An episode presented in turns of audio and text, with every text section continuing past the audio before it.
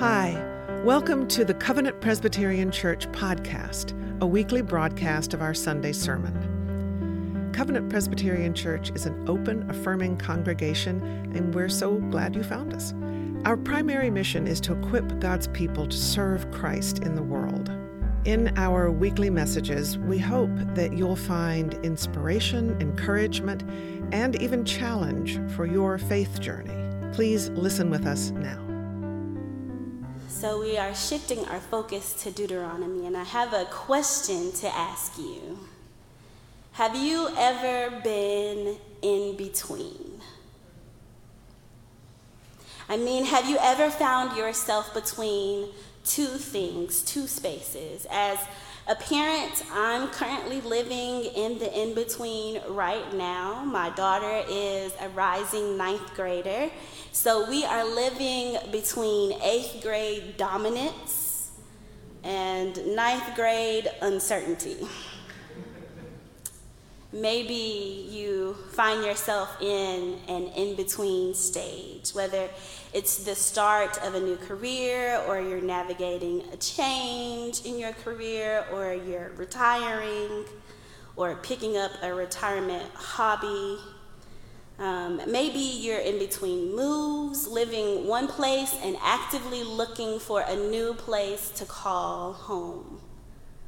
Maybe you're living in between parenting phases or welcoming grandchildren and, dare I say, great grands. Or you're navigating your relationships, new adventures in your life Maybe you're about to be the new leader of the committee on committees at the committee convention. Because Lord knows us Presbyterians love a committee, right? or are you about to say yes to being a deacon or an elder next year? Maybe you're taking over the lead on a project that is several years in the making, and you are going to be seeing it through to its fruition. Or even, Pastor Jamie, you're the new pastor at a Presbyterian church on Peachtree Road with an historical past and a promised future whatever you are living in between, there are, often comes a time when you are the one about to take the lead, and with that can come all kinds of nerves, questions, uncertainties, frustrations, and anxieties. And I believe that is where we enter into today's text. The covenant had just been renewed in Moab, and Moses has given a word about God's assurance and faithfulness and God's fidelity to the people. And he urged the people to choose life by choosing right living. And then in chapter 31, he reveals a succession plan. And with holy audacity, he summons Joshua to share his plan again. Now, if I were Joshua, I'd be scared, maybe afraid. The future of the people of God rests in my ability to follow God's commands and lead people well into the promised land. But really, let me ask you a question. Have you read about the people of Israel? They are a mess. They are good at idolatry. They're good at getting off task, being easily distracted, and prone to whining. I know there's nobody here that's like that, but the people of Israel, they were easily distracted. Not the easiest bunch to lead, in my opinion. And Moses, the chosen leader of the bunch, has us out here in between the wilderness and the promise. Joshua, in some people's opinion, has big shoes to fill. And if we are honest with ourselves, we feel that we do too. We often feel the weight of taking on something new. We as humans feel the anxieties of leaving or leading behind others. We are prone to doubt in ourselves and even prone to doubt in God. We often find ourselves more focused on what we perceive to be the problem of the promise than the one who gave us the promise in the first place. Some of us have prayed for the opportunities that we are now getting ready to walk into and have forgotten that it was God who led us here in the first place. At any rate, the truth is, our humanity gets the best of us. But Moses, Moses shares a few words to the gathered assembly and with Joshua that I believe have stood the test of time and that can be our guide today. In verses 6, 7, and 8, we hear these words Be strong and bold. I'm reading from the New Revised Standard Version. Have no fear or dread of them, because it is the Lord your God who goes with you. He will not fail you or forsake you. The New King James Version says it like this, and I like it because of the poetry of the translation Be strong and of good courage. I didn't know that courage like had a qualifier. But be strong and of good courage. It makes you want to stand up a little, rise in your spirit. Be strong and of good courage. Do not fear nor be afraid of them, for the Lord your God, He is the one who goes with you. He will not leave you nor forsake you. And if I could put it in my own words, I'd say it like this. You forgive me because I'm a millennial. But I'd say it like this be strong and boss up. Don't be afraid. Do you know the kind of God you serve? God literally knows the way, and He will go before you and with you. With God, you're never alone. And honestly, that's the message right there. I could sit down right here if we could just learn to activate those kinds of words in our lives to be strong and bold and have no fear, but it's hard. Easier said than done. So I, I get a little curious. And what I realized as I read over the text, that Moses reminded the people of something. And I believe it is a reminder to us that we have to remember where God has brought us from in order to be reassured in God's ability to keep us in the next season. Moses said to them in verse 4 The Lord will do to them as he did to Sihon and Og, the kings of the Amorites, and to their land when he destroyed them. So, a little bit of backstory in Numbers 21, verses 21 through 35, we have an account of Israel requesting safe passage through the territory of Sihon, the king of the Amorites. And, and Sihon receives that request, and not only does he refuse the safe passage through his territory, but he in, assembles his entire army and sends the entire army out into the wilderness to fight the people of Israel. And the text tells us that Israel put them to the sword. In other words, they whooped Sihon's army right into defeat. In fact, Israel whooped them so bad that they took over the land from the Arnon to the Jabbok. And Israel only intended to travel safely from one place to the next through their city and get to their intended destination. But because Sihon's threat and hardened heart, his territory was conquered. So when Moses brings this back into remembrance to the assembly, it is, it is a reminder of God's provision and protection for them.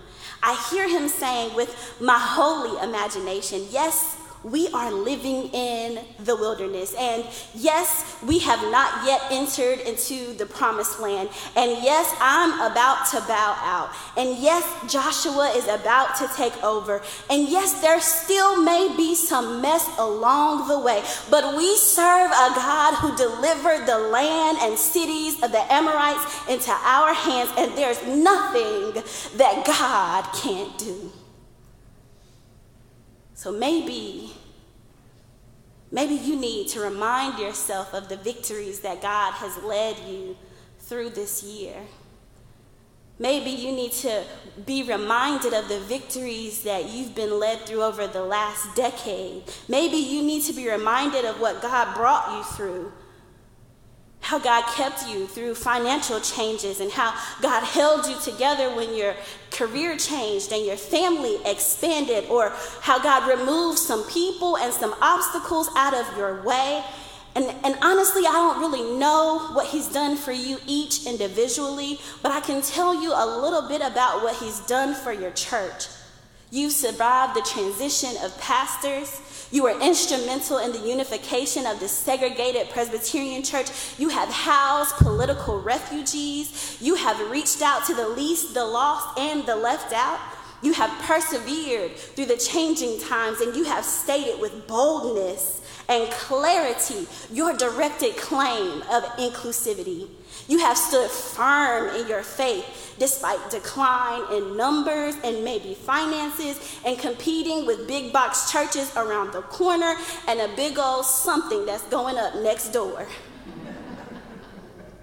God has been present with you since the beginning in the early 1900s, and God has not left you once. So when Moses says God will never leave you or forsake you, you already know and experience, have experienced Him in that arena.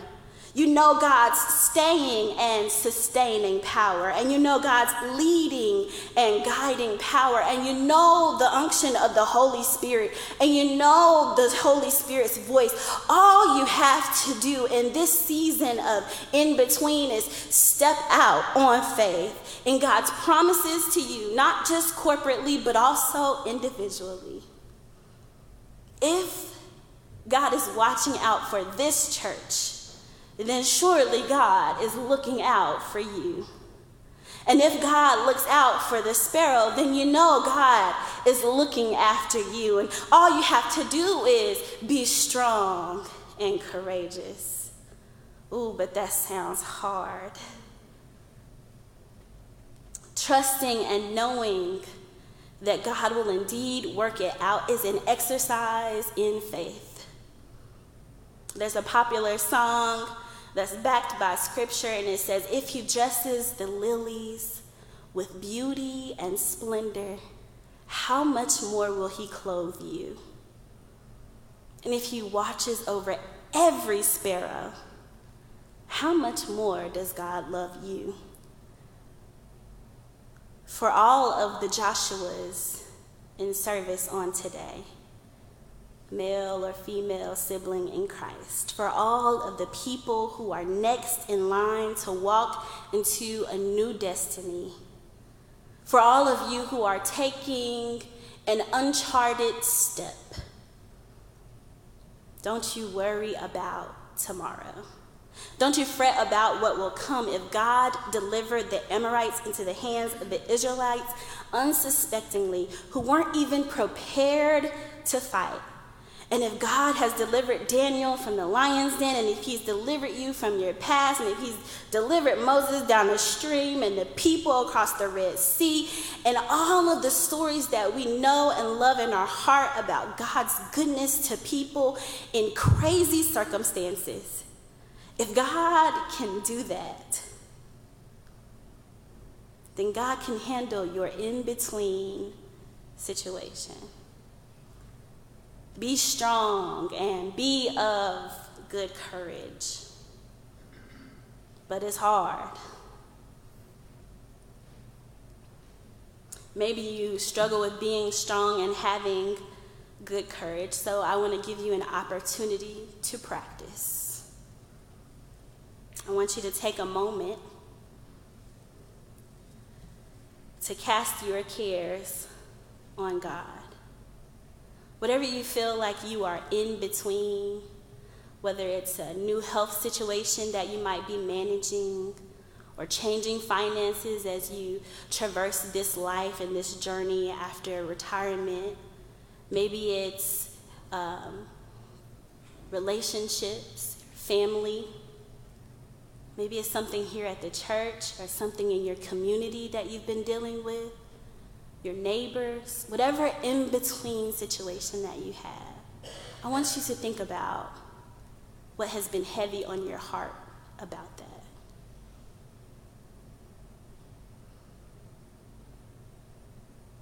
Call it to your remembrance. What maybe has been keeping you up at night about this next season in your life, or this next season in your family's life, or the next season in this church's life? And then I want you to practice with me and say, God, I release it to you. God, I release it to you. I know we don't usually talk during this sermon, but that's okay. We're going to try it one more time. Let's say it together. God, I release it to you. Let's pray. Holy and gracious God, we thank you for keeping us in the in between stages of our lives. We thank you for all of the ways that you have given us victory over circumstances, issues, trials, tribulations, and obstacles. But God, we ask that you would meet us here right now in this moment where we step into something new, whether it's something in our personal lives or something here at the church. God, we lay it at your feet. You said, Cast all our cares on you because you care for us. And so, in order for us to be strong and courageous, we have to let go of fear. We have to remember that you are always with us. Help us. Help us in our unbelief even if we can't claim that it is unbelief. Help us in our doubt.